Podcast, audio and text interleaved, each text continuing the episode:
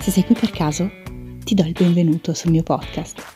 Se invece sei qui dopo aver letto l'ultimo post sul mio profilo Instagram bein-begreen, ti dico grazie per la fiducia e la curiosità che ti portano ad ascoltare questo nuovo episodio della seconda stagione di The Imperfect Green Girl.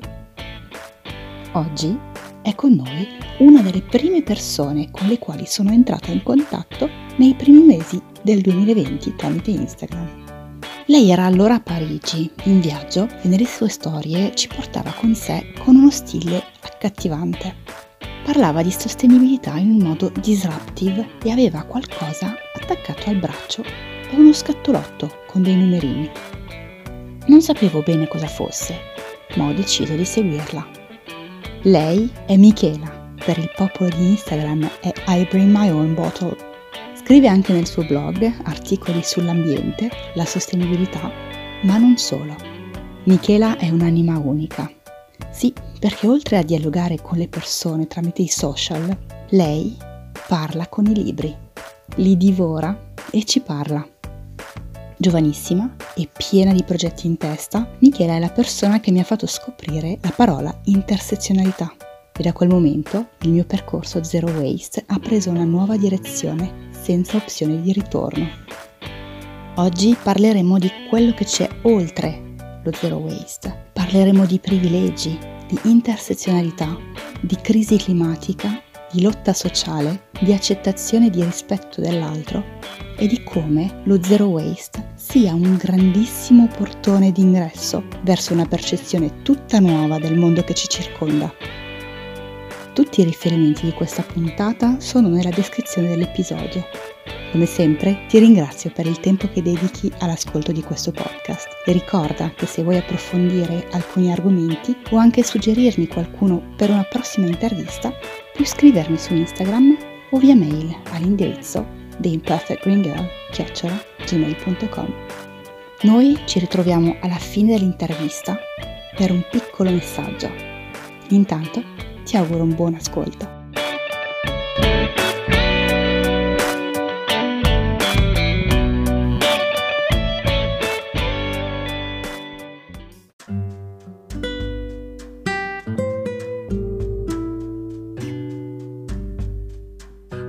Michela, ciao, sono molto felice di averti qui su The Imperfect Green Girl. Grazie mille di aver accettato l'invito. Ciao Anna, grazie a te intanto per avermi invitato eh, sono emozionata perché questo è il mio primo podcast, quindi non so bene come, come comportarmi, diciamo così. Tranquilla, anch'io è il primo podcast che faccio, serena.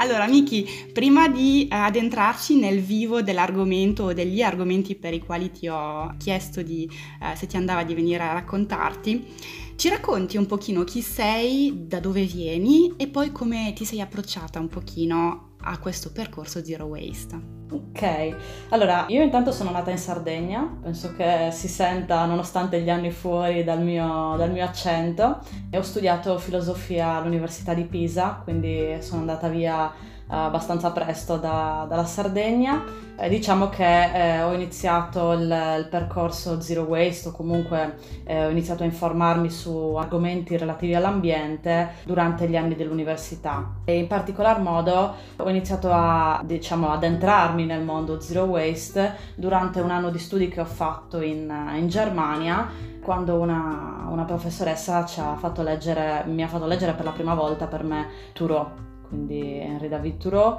e in particolar modo Walden, mi ha dato diciamo la spinta per approfondire questo mondo. Non è stata una, una spinta eh, ovviamente diretta, nel senso che non è che leggendo Walden ti approcci al mondo zero waste, però eh, lei ci aveva dato il compito di fare una ricerca su come Walden avesse influito nel mondo contemporaneo in, eh, diciamo, era nostro compito ricercare se c'erano stati dei gruppi o delle community, come come, come, diremmo oggi, che sono state influenzate appunto dal pensiero di Thoreau. Per la prima volta io trovai il termine zero waste, quindi la, la, la prima community zero waste era il 2014-2015 e diciamo mi si è aperto un mondo perché nonostante io al tempo credessi di essere una persona abbastanza rispettosa dell'ambiente, tante azioni che facevo, tante cose alle quali non pensavo, erano proprio in diretto contrasto con questo, con questo mio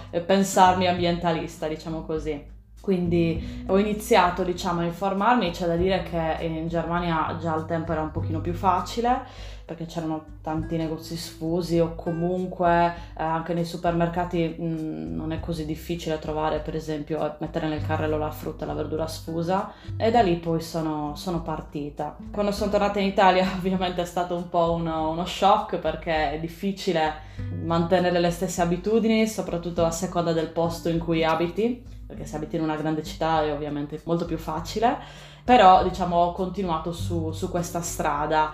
La prima battuta d'arresto, come la chiamo sempre io, è stata la mia diagnosi di diabete nel, nel gennaio del 2017 per chi non lo sapesse, il diabete di tipo 1 richiede l'utilizzo di insulina e, che viene fatta o tramite iniezioni oppure tramite microinfusione, tramite un Ecco, di questo ne parli nel tuo blog e nel tuo account Instagram, quindi per chi sì. dovesse essere interessato ad approfondire il tema, magari un'occhiata ai tuoi social. Io ho imparato tutto da te, quindi oltre a quella parola di cui parlavo nell'introduzione, ho anche imparato cosa fosse il, il diabete di tipo 1 quello che eh, diciamo mh, era in, in, diretto contrasto con eh, il movimento più plastic free che zero waste è il fatto che certe malattie come il diabete richiedono un uso di eh, dispositivi medici monouso eh, enorme. È, è vero che ci ripetiamo che dispositivi sanitari non devono essere presi in considerazione, però eh, quando stai cercando di eh, vivere una vita a basso impatto ambientale, ritrovarti da un giorno all'altro con eh, valanghe di plastica in casa è un, comunque un duro colpo, diciamo così.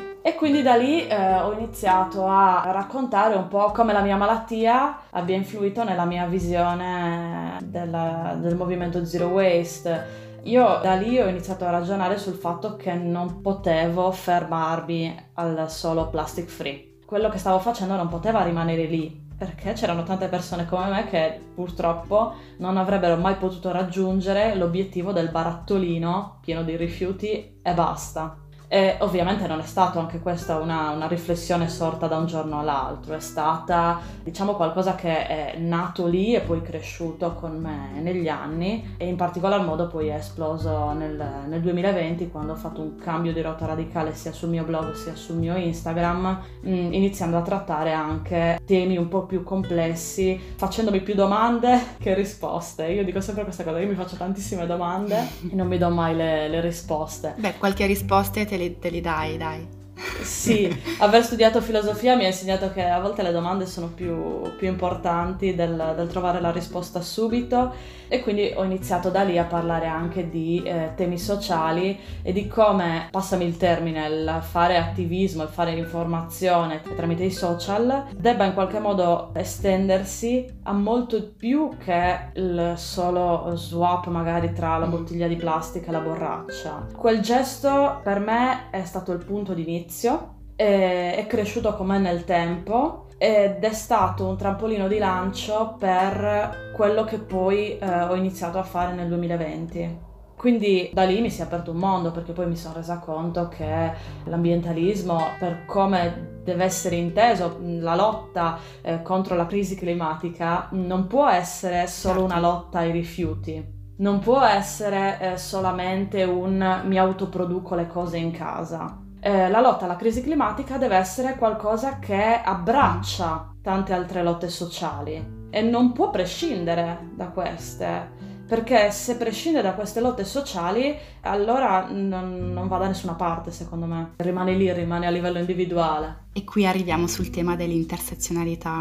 Allora, prima di parlare di appunto intersezionalità e magari ci dai anche una definizione, insomma la, anche mm-hmm. la mhm. tua definizione, facciamo un passo indietro su quello che hai detto noi sentiamo parlare spesso e volentieri di climate change, il cambiamento climatico. Tu ci tieni a parlare di crisi climatica. Mm-hmm.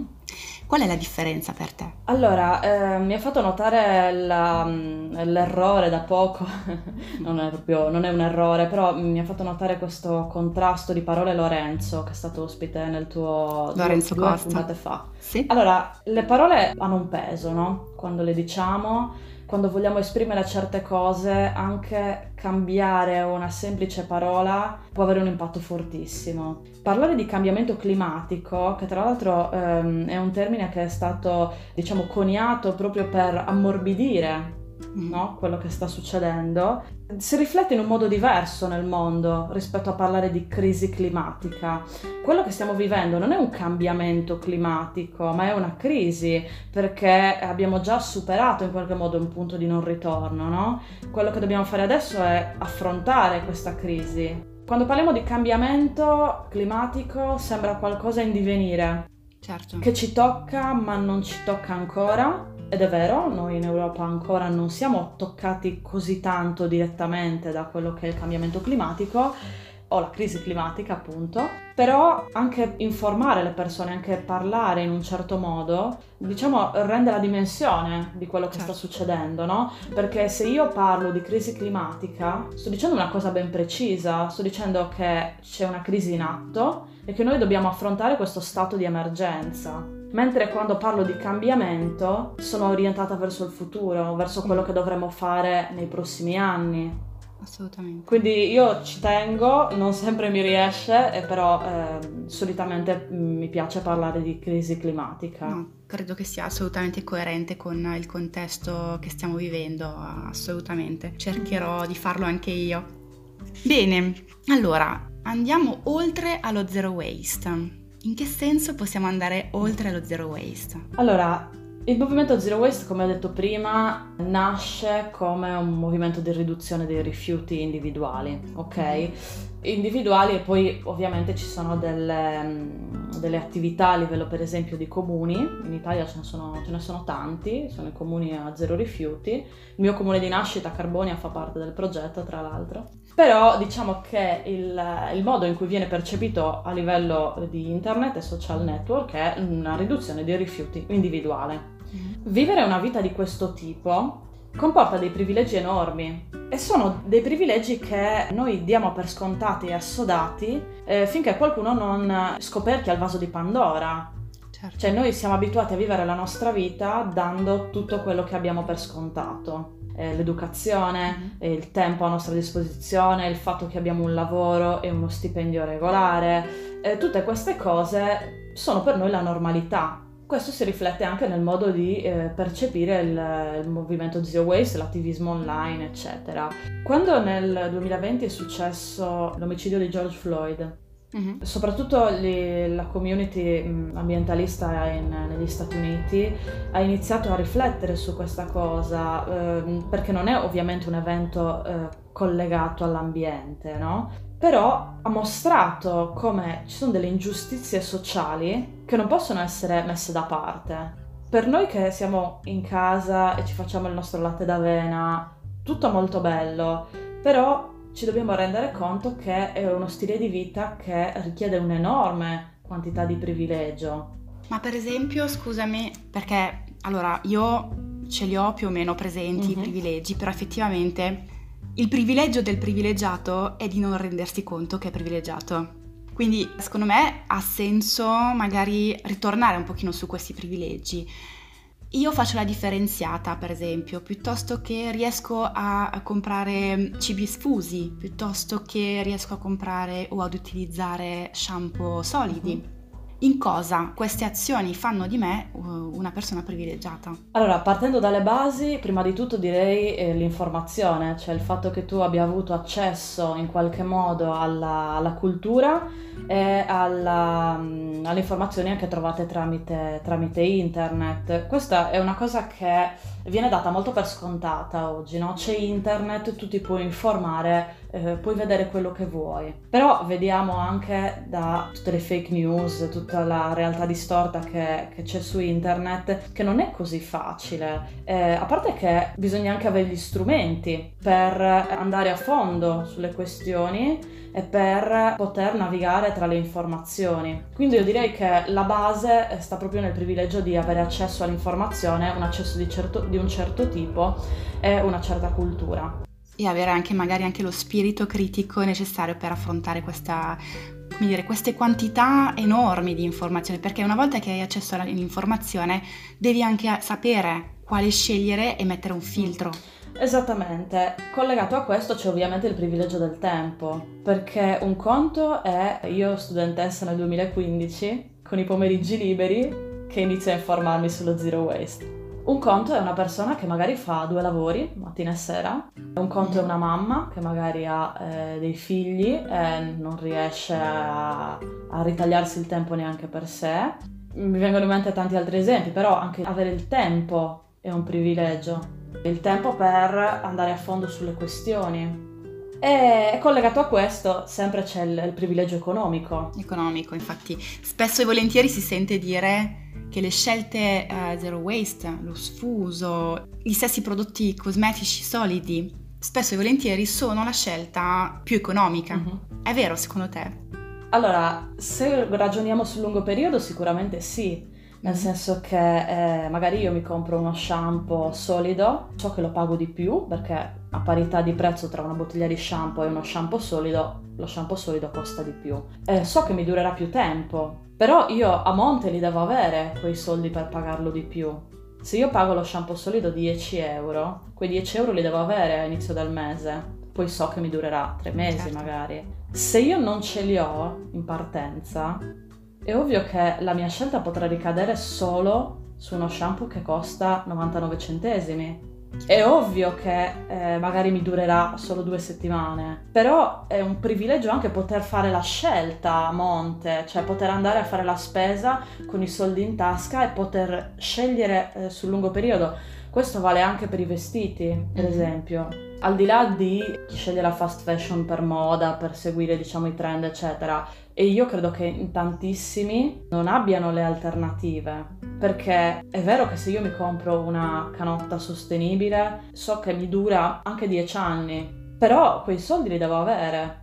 Certo. Ok, perché se io non ce li ho, non posso fare l'investimento. L'investimento nel, in un bene che mi dura di più. Eh, credo che questo aspetto qua, ma credo anche l'aspetto de- legato al tempo, siano i due privilegi più trascurati, tra virgolette. Una volta che ce li hai, non ci pensi. Sì. Ed è sì. molto clamorosa questa cosa, soprattutto sui social quello eh, di Instagram in particolar modo. Certo, poi un altro privilegio che vo- volevo aggiungere, che secondo me è lo stesso va a completare un pochino quello che, quello che ci stiamo dicendo, è il privilegio territoriale. È ovvio che per noi che ci troviamo in una grande città è facile avere accesso a- allo shampoo solido magari ti fai una passeggiata, vai in bici 10 minuti e ci sei, ok? Arrivi al negozio sfuso, oppure puoi fartelo consegnare a casa.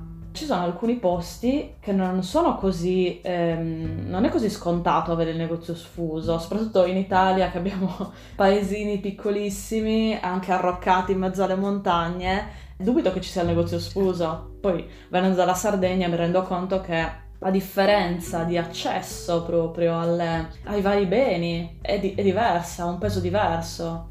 Allora, per riassumere, lo stesso approccio, la stessa decisione di andare, di indirizzare la propria vita o lo stile di vita verso lo zero waste è un privilegio, no? Perché potrei benissimo ave- avere altre priorità come hai detto tu, potrei dover pensare a cibare i miei figli prima di pensare a come farlo. Uh-huh. Eh, potrei avere la necessità di lavorare, potrei avere la necessità di, di, di usare il mio tempo in modo diverso eh, oppure non, non, avere proprio i mezzi per fare questa, questa scelta mentale, cambio di, di, di, vita. Per cui credo che sia veramente un punto importante da tenere a mente, almeno io sempre di più cerco di, di tenerla a mente e questa cosa qua tra l'altro mi aiuta un pochino a relativizzare, no?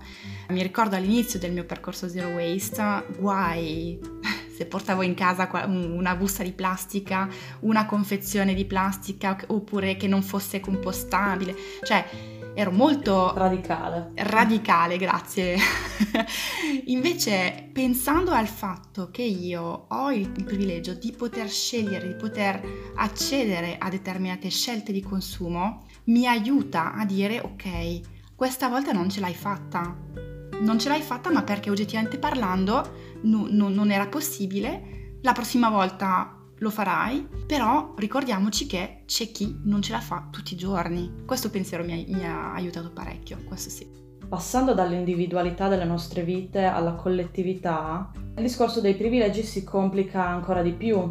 Io ti faccio un esempio che mi tocca molto da, da vicino perché è un esempio proprio eh, che io ho vissuto, non dico in prima persona perché fortunatamente nessuno de- dei miei genitori lavorava lì, però che tocca da vicino il territorio da dove vengo, perché è vicino a, alla mm. mia città, in Sardegna, nella parte sud del Sulcis, c'è stata fino a pochi anni fa una grossa industria di produzione di alluminio. Quando questa fabbrica è stata chiusa, nonostante avesse degli effetti pesantissimi sul territorio e ci fossero state delle proposte per bonificarla, per ehm, diciamo eh, evitare che eh, gli effetti di questa produzione incidessero su quello che è un territorio che comunque ad oggi è ancora fortunatamente eh, molto incontaminato, molto selvaggio. Mm-hmm. C'erano le persone che che erano state lasciate a casa ovviamente, che lottavano con tutte le loro forze per tenere aperta la produzione, nonostante si sapesse che c'erano dei, dei, grossi problemi. Uno di questi problemi, te lo dicevo, è quello del bacino dei fanghi rossi. È, è sostanzialmente un bacino enorme si vede da Google Maps, è, è, impressionante, dove hanno stoccato tutti gli scarti della produzione della, della bauxite. È un bacino enorme, ci sono delle mura alte 30 metri, quindi non è possibile vederlo dal, dall'esterno, per quello, ah, per okay. quello dico. Per nascondere, esatto. ok. Mm-hmm. si sa che questa è una bomba che prima o poi esploderà, perché è successo anche in altri paesi in Ungheria avevano una produzione uguale e hanno contaminato tutta la, la valle del Danubio nel 2010, se non sbaglio. Perché essendo, essendo sottoterra, immagino Sono che... esposti. Okay. È proprio un bacino, ok? È proprio come se fosse una grande vasca dove buttavano tutti gli scarti. Uh-huh. E quindi va a, ad impregnare il suolo circostante, immagino. Esatto, quindi si sa che quello è un grosso problema si sapeva lì che c'era qualcosa da fare, però io mi ricordo che lì io ho vissuto per la prima volta la, questo contrasto tra la necessità di avere il posto di lavoro a tutti i costi certo. e il mantenere l'ambiente incontaminato, perché era come se fossero due eh, ragionamenti eh, messi lì nella bilancia ed era ovvio che le persone che stavano perdendo il lavoro in un posto come la Sardegna, che, dove lavoro non ce n'è, era ovvio che spingessero per tenere aperto a tutti i costi. Nonostante tutto, certo. nonostante poi le associazioni ambientaliste abbiano per anni detto che lì c'è un problema, cioè si sa che quella è una bomba che prima o poi esplode. E questo fa riflettere anche su uh, tante cose che ci toccano da vicino, che però non vediamo il muro, no? Che separa questo bacino dalle persone che ci vivono veramente a pochissimi metri. Mm. Cioè, ti fa pensare, no? Perché anche lì a me fa, fa ragionare tanto. Queste mie azioni individuali in che modo si ricollegano a, a, queste cose che succedono nel giardino di casa mia? Eh certo, certo, perché immagino che poi tra l'altro parlando di giardini, no, eh, nelle, nelle, zone circostanti, che gli orti non, non, potessero tanto essere utilizzati. Sì, io ricordo che quando ero bambina ci sono stati dei periodi in cui mia mamma non si fidava a usare l'acqua del rubinetto o in cui si sapeva che le cose provenienti dagli allevamenti di quella zona o le cose eh, coltivate nelle vicinanze non erano proprio sicurissime, c'era sempre un po' questo dubbio, eh, anche se poi vai a vedere l'incidenza di certe malattie come i tumori, lì eh, purtroppo è, un dato che parla molto chiaro. Era più alto in quella zona lì. Sì. Eh, sì. Certo, la scelta è tra vivere male adesso e morire dopo o morire subito. Esatto. È un po' eccessiva la cosa. Tra l'altro, secondo me questa cosa qua è molto emblematica delle lotte sociali, no? Quando parlavamo prima di intersezionalità, in cosa la lotta ambientale si intreccia con la lotta sociale e economica delle popolazioni che possono essere meno appunto privilegiate di noi. È proprio lì, nella scelta. Cioè in realtà è una scelta che non è, non è, una scelta. Cioè come puoi proiettare un popolo verso il futuro quando la sua scelta è tra mangiare ora e morire domani oppure morire subito? Cioè credo che sia proprio lì sì. il punto dove si incrocia esatto. tutto, no? E subentra l'ambiente, ma in realtà l'ambiente è un sottoinsieme, cioè sì. sopra ci devono essere il benessere delle popolazioni per poi far sì che uno possa sì. concentrarsi su temi un pochino più elevati, passami il termine, è brutto il tema elevato, ma immaginando una piramide, la piramide sì. dei bisogni, no? I bisogni primari devono essere soddisfatti prima di poter elevarsi sì. e pensare a qualcosa che possa proiettarci mm, verso, verso, il futuro. E lì mi viene il, il, un ponte mentale con la puntata che abbiamo fatto con, con Lorenzo Costa sulla permacultura, no? Cura della terra, cura delle persone e cura del futuro. Alla fine ritorniamo... Sì, sì, sì. Infatti dov'è visibile proprio in maniera forte questa intersezione? Eh, nelle popolazioni indigene o comunque in tutte quelle comunità che vivono hanno necessità che la, la, la loro terra sia conservata così com'è. Queste, queste, comunità quando lottano per l'ambiente è prima di tutto una lotta sociale, una lotta per la conservazione, una lotta per quelli che sono i loro diritti e lì si vede dove l'intreccio. Noi eh, viviamo eh, purtroppo in un modo che è scollegato dalla natura. Sì. Cioè noi quando pensiamo alla natura pensiamo andare sulle Alpi a fare una passeggiata. Mm. Cioè qui a Milano, Parco Nord, capito qual è il massimo della nostra concezione di natura, no? E, e, la viviamo come se fosse una cosa separata dalla nostra vita, no? Come se noi fossimo il, la punta di diamante della, della, piramide di tutto il resto che esiste. Mm. Eh, ma non è esattamente così. Cioè, non può essere così. E noi siamo abituati a ragionare perché viviamo in città, perché non, non sappiamo come è prodotto il nostro cibo. È vero. Io mi, mi ricordo tantissimo, adesso questo aneddoto farà ridere un sacco di persone, quando per la prima volta ho visto una piantagione di cachi. Ma faccio, ma questi sono cachi. È una pianta stranissima, sembra abbia tipo mm-hmm. delle liane. Io non avevo mai visto una, una, pianta di cachi. Questo è un esempio scemo per far ridere. No, però eh, ne, ce ne sono tanti di, cioè anche il, una pianta di ananas, oppure il pepe. Tu hai, mai, tu hai mai visto una pianta del pepe? Me la cioè, sono andata a cercare. Se, se, andiamo a farci le domande giuste, mm, sì, sì. noi non sappiamo un sacco di cose, siamo dei grandi ignorantoni. Assolutamente sì, e, e ragioniamo in modo disconnesso. Cioè, ragioniamo come se il pepe crescesse nei supermercati. Quindi eh, per questo secondo me facciamo anche tanta fatica, poi quando comunichiamo, ehm, parliamo di zero waste, parliamo di crisi climatica, facciamo fatica a vedere questo intreccio, no? A vedere, a vedere la lotta ambientale come una parte del tutto. E qui magari ti do eh, la, la, definizione di intersezionalità. Brava. Intanto eh, intersezionalità è, una, è un termine che è stato coniato da Kimberly Crenshaw eh, che è un'attivista uh, statunitense. Nel suo saggio del 1989 si chiama Demarginalizing the Intersection Between Race and Sex. Quindi eh, lei sottolinea l'intersezione tra eh, la razza e il sesso. Mm ok? Fa questa riflessione. Eh, non vado eh, a fondo sul saggio, si trova tranquillamente su internet, se leggete in inglese è super consigliato, però ad un certo punto lei dice che l'esperienza intersezionale è maggiore della somma delle sue parti. Mm-hmm. Quindi eh, sia eh, la parte relativa al razzismo sistemico che lei ha vissuto, sia la parte relativa alla, al sessismo, alle, alle lotte che ha dovuto fare in quanto donna. Io credo che questa sia la definizione perfetta del termine intersezionalità, nel senso che significa vedere la lotta ambientalista come una parte di un qualcosa di più grande. Mm. Eh, significa in qualche modo ragionare come se avessimo tra le mani un prisma. La parte dell'ambiente è una faccia, però quando ruotiamo vediamo che subito accanto c'è la parte di lotta sociale. Ruotiamo ancora e vediamo che c'è la parte del, del, della lotta di genere, quindi tutto quello che è il femminismo intersezionale. Se non teniamo a mente che la, diciamo, la lotta contro la crisi climatica, se non, la, se non ragioniamo in termini di intersezionalità, è come se avessimo un unico punto di vista, no? È come se avessimo un'unica luce, certo. un unico cono di luce che va verso determinati argomenti e basta.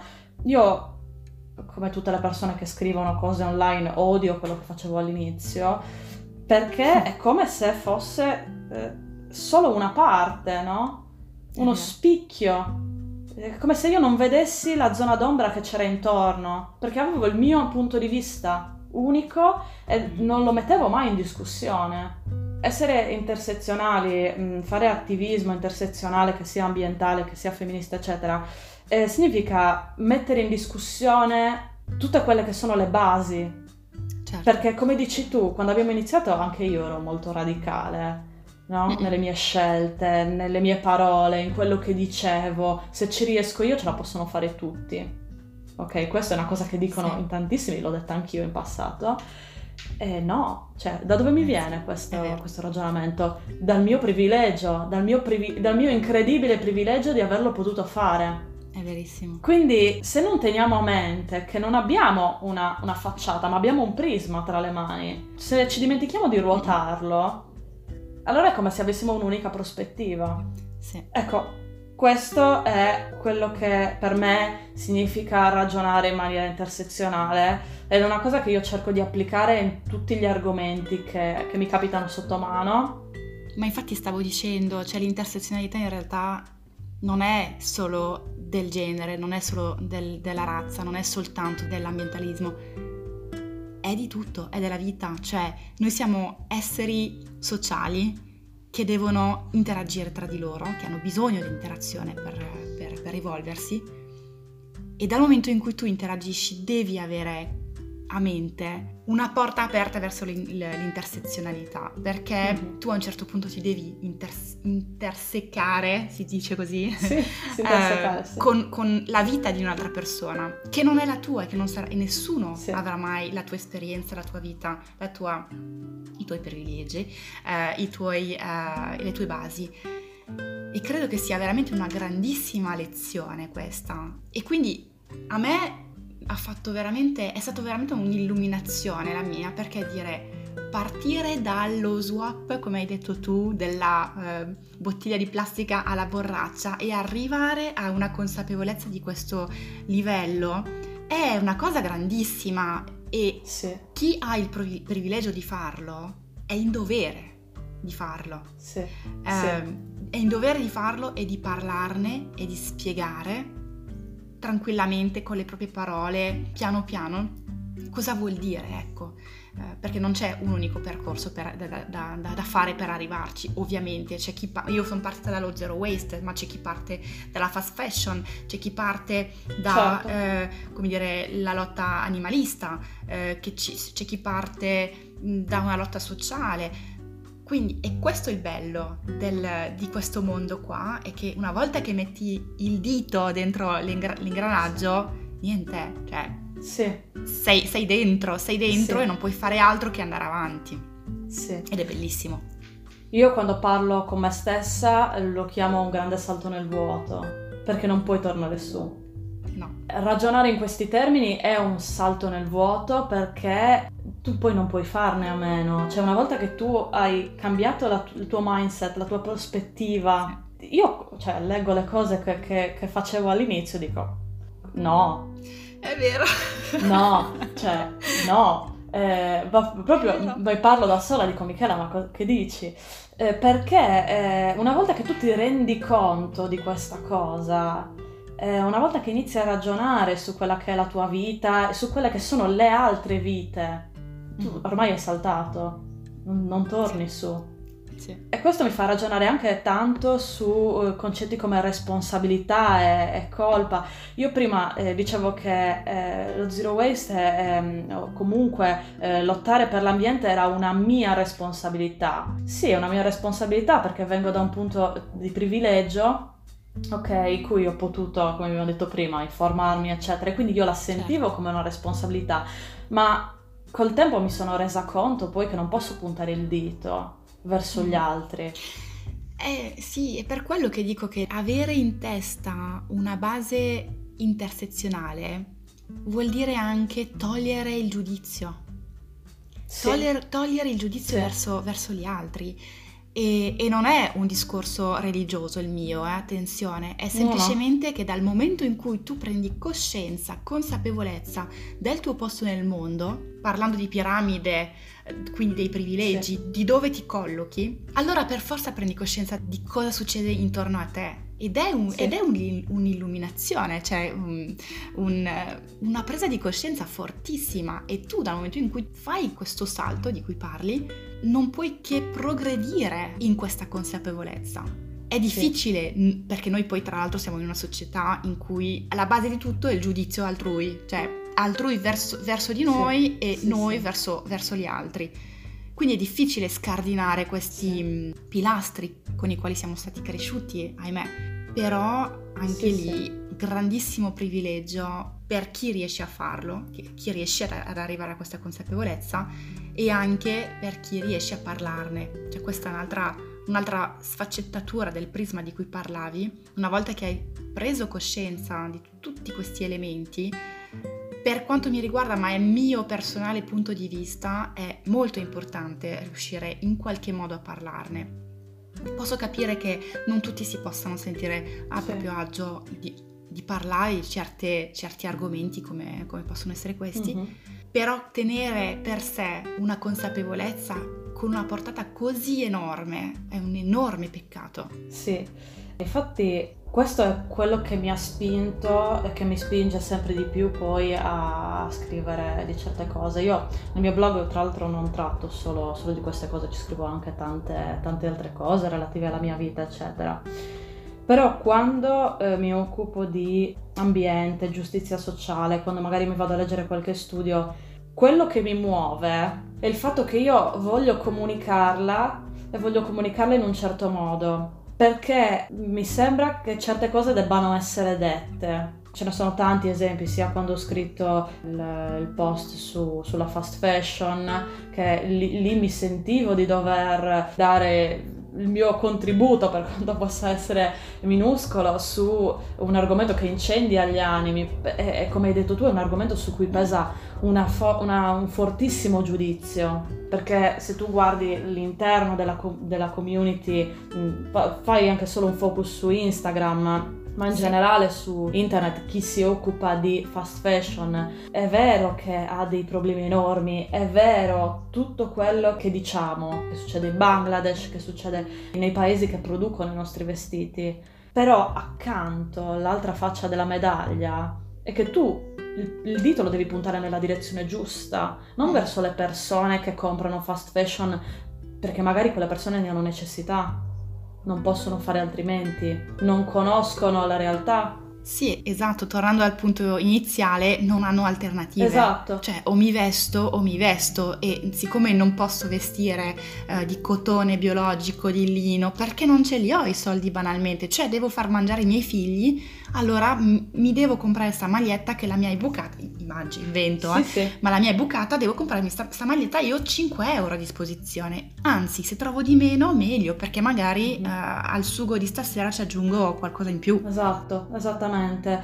E quindi eh, quando eh, parlo di questi argomenti, a parte mi prendo un sacco di tempo poi per leggere anche, io fa- faccio una cosa che eh, è un po' antipatica, nel senso per me, per me, stessa. A volte seguo persone che magari dicono cose mm, con le quali io non sono per niente d'accordo, no? Ti faccio l'esempio, io vegetariana da tantissimi anni, ad esempio su Instagram seguo una, una ragazza che ha il diabete la sua dieta è composta quasi principalmente da, da carne e derivati. È una cosa che per me è così lontana dal mio pensiero, però che mi fa ragionare, cioè che mi fa vedere che non devo pensare che la mia posizione sia giusta, a prescindere, ok? Che ci sono tante altre vite, come dicevo prima. E questo è seguire anche persone con cui non siamo d'accordo e informarci magari con articoli, con libri con i quali non siamo d'accordo, eh, dialogare con le cose che leggiamo, con le persone che ci dicono qualcosa di diverso da noi. Eh, perché se, se, ci chiudiamo nella nostra bolla, rimaniamo lì. Una delle mie fisse, poi, tra l'altro, eh, su internet è quella di cercare di bucarla, questa bolla. Io, quando magari arriva una persona che mi scrive: Ho, iniziato, ho comprato la borraccia, è, è il mio mhm. massimo, uh-huh. è, è, è, il momento più bello in assoluto. Ti capisco. Perché eh, vuol dire che tutte le cose che ho detto in qualche modo hanno, hanno colpito, in qualche modo sono arrivate. Ecco, e quindi diciamo che anche trattare argomenti un pochino più complessi. Io spero e vedo comunque da, dalle persone con cui, con cui parlo che qualcosa arriva sì, uno dei, dei, dei tuoi ultimi post che veramente io ti avrei fatta una standing ovation al momento, però non era, ovviamente non eravamo in presenza, è quella sul tema dell'overpopulation. Sì. Non so se vuoi parlarne un pochino, perché anche se non è strettamente collegato, in sì. realtà lo è, cioè perché tutto è collegato. Eh, partiamo da quando eravamo giovani radicali, no? Quando si è giovani radicali tu mm. eh, ovviamente sei molto poco incline a mettere in discussione quelli che tu hai chiamato prima pilastri, no? Uno dei pilastri del movimento ambientalista, ma non di quello su Instagram, del movimento ambientalista che è andato forte negli anni 90, sì. è, è quello che siamo troppi nel mondo. Ok, cioè l'argomento di punta, il pilastro del, del, movimento ambientalista è quello di dire che siamo troppi nel mondo e che quindi dovremmo fare meno figli. Quante volte l'abbiamo letta questa cosa? Che eh, qui eh, piccola nota critica, diciamo queste cose in un social pensando che non abbiano il minimo effetto sulle persone che abbiamo dav- di fronte, no? Quindi come se fosse un argomento da bar, no? Facciamo meno figli, adottiamo anziché eh, avere figli. Eh, con una superficialità a volte incredibile. Eh, ma è vero, io quando sentivo questo argomento dicevo ma in base a cosa? Cioè perché dovremmo fare meno figli? E poi perché utilizziamo questo argomento adesso che eh, in Europa e negli Stati Uniti abbiamo raggiunto un certo stallo, che non siamo più in crescita? Sì. Beh, anzi, la, il rinnovo della popolazione in Italia addirittura è negativo. Esatto. Quindi perché stiamo utilizzando questo argomento adesso quando sono in crescita i paesi che fino all'altro giorno li abbiamo pensati come se fossero la periferia del mondo. Adesso che sono in crescita India, Bangladesh, tutti i paesi eh, che comunque supportano la nostra economia. Cioè, io già da lì, pur senza informarmi, lo trovavo un discorso un po' ipocrita, perlomeno nelle tempistiche, mm-hmm. perché cioè, è facile dirlo quando tu ormai non stai crescendo, no? Cioè, tu dici loro, cioè viene detto che loro, quei paesi lì, devono smettere di far figli, sì, questo è il concetto? Sì, il, diciamo il sottointeso è sempre quello, ma in base a cosa diciamo mm. che, che, siamo troppi? In base a quale standard di vita? Perché lo standard di vita di una persona europea o di una persona che abita negli Stati Uniti è radicalmente diverso rispetto a una persona che abita in Nigeria, rispetto a una persona che abita in India, rispetto a una persona che abita in Giappone. Quindi qual è il nostro standard? E perché certo. dobbiamo puntare il dito contro le persone che fanno figli? Quando il problema è, un altro. Il problema è la distribuzione delle risorse, l'enorme spreco, perché se tu vai a vedere, le risorse ci sono. I modi eh, per, diciamo, distribuire queste risorse sono radicalmente sbagliati. Basta vedere i dati sugli sprechi alimentari e non. Infatti. Ok? Infatti leggevo che gli sprechi alimentari a livello mondiale sono pari a un terzo del totale del cibo prodotto, no? E quindi tu dici, e eh vabbè, ma se allora un terzo del cibo prodotto per tutti noi eh, umani su questa terra viene buttato, scartato, vuol dire che ci si può cibare ancora per uh, almeno un terzo, ecco. Sì. E poi c'è anche il problema che questi paesi spesso non li abbiamo colonizzati. Noi, eh, soprattutto in Europa, eh, pensiamo che il colonialismo sia una cosa che appartiene all'America, no? E noi italiani poi mai stati colonialisti, cioè tu conosci qualche italiano che abbia mai fatto i conti con po- pochissimi. Oddio, qua io ho una, una, vista un po' leggermente diversa perché essendo francese ho ben presente esatto. la storia colon- colonialista del mio popolo, quindi... Ecco, qui in Italia è come se non fosse successo niente, un po' perché ci vergogniamo che mh, abbiamo fatto una figuraccia, un po' perché abbiamo fatto una, un'opera di rimozione, i colonialisti sono sempre gli altri. Però in generale, noi ci dimentichiamo che questi paesi li abbiamo sfruttati fino all'altro giorno.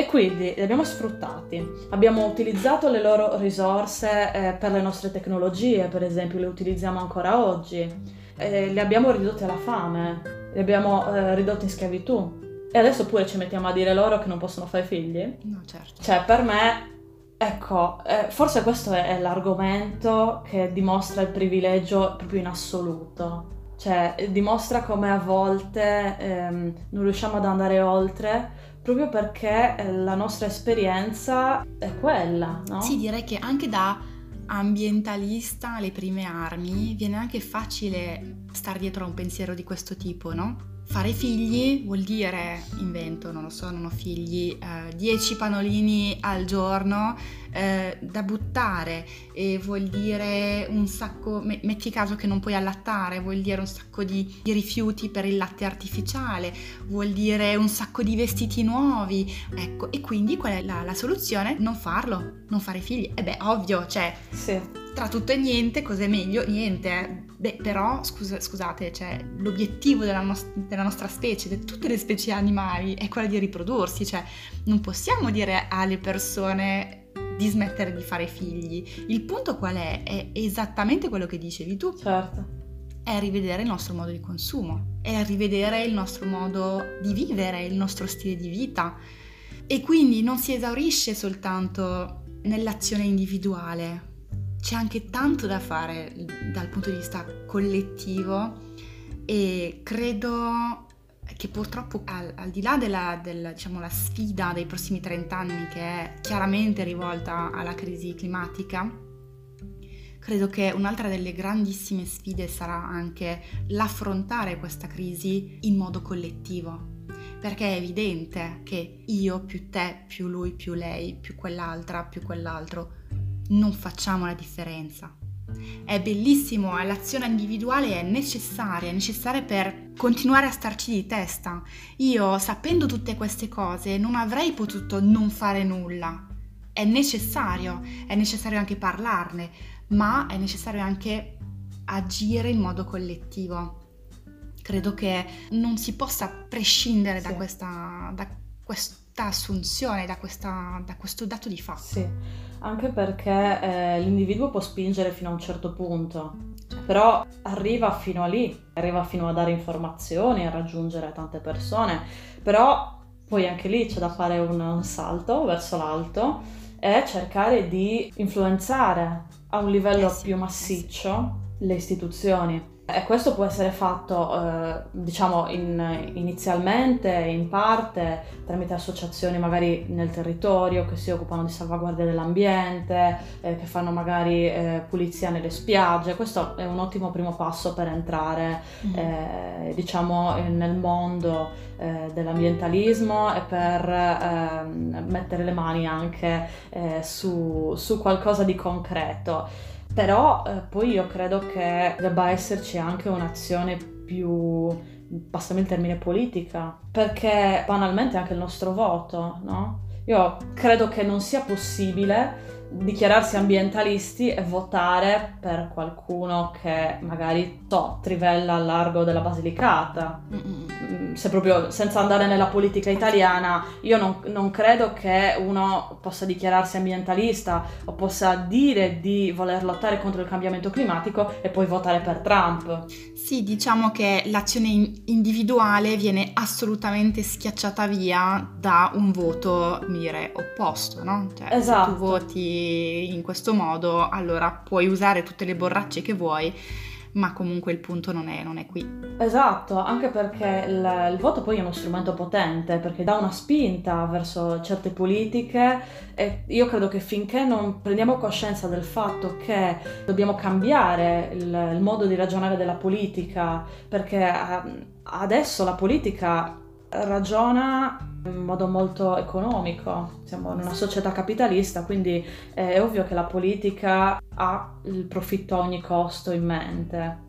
Un po' anche perché non ci rendiamo conto della, del problema, di quanto è enorme il problema della crisi climatica, un po' perché eh, ovviamente dover affrontare la chiusura o la riconversione di intere multinazionali, di intere filiere produttive è molto più difficile. Quindi il voto può direzionare in questo senso, cioè votare per, per qualcuno che eh, crede veramente che la crisi climatica eh, sia un problema e sia un problema grave, secondo me è uno degli strumenti che, che abbiamo a, a disposizione più, più efficaci.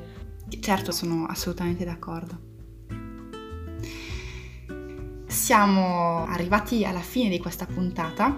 Io vorrei lasciarti quest'ultimo spazio per eh, elencare i tuoi social e eh, i tuoi punti di contatto nel caso in cui chi ci ascolta avesse voglia di, di approfondire alcuni temi direttamente con te. Vai. Ok, allora il mio blog si chiama ibringmyownbattle.com, quindi digitando l'indirizzo su internet mi trovate e su Instagram, eh, sempre chiocciolina, I bring my own bottle. Questi sono i due canali principali che, che, utilizzo. Dal blog potete anche mandarmi delle mail. Io solitamente eh, ai messaggi su Instagram faccio un po' fatica, però alle mail rispondo sempre. Ok. Mandi anche delle bellissime newsletter, de- sì. dei recap settimanali che insomma fanno capire un pochino come porti avanti alcuni temi molto significativi, molto sì. importanti come quelli che abbiamo sì, affrontato oggi. Poi una volta al mese faccio anche una newsletter un pochino più chiacchiericcia dove magari aggiungo qualcosina a quello che ho scritto nel blog. Sì, sì, sì, cioè io sono iscritta a pochissime newsletter, ma la tua la tengo e la guardo e la leggo con molta attenzione sempre. Mi fa piacere. Benissimo Michela, ti ringrazio veramente per il tempo e per eh, tutti questi contenuti che hai condiviso con noi. Grazie mille, noi ci sentiamo prestissimo e grazie a tutti gli ascoltatori. Grazie mille, grazie Anna. Ciao.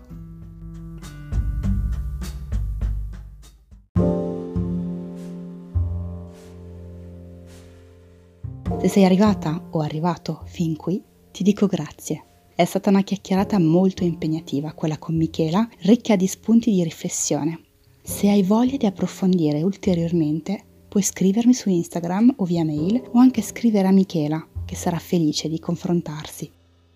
Tieni d'occhio il prossimo episodio, perché oltre a tutte queste riflessioni molto profonde, Michela ci suggerirà una serie di letture sui temi affrontati in questo episodio.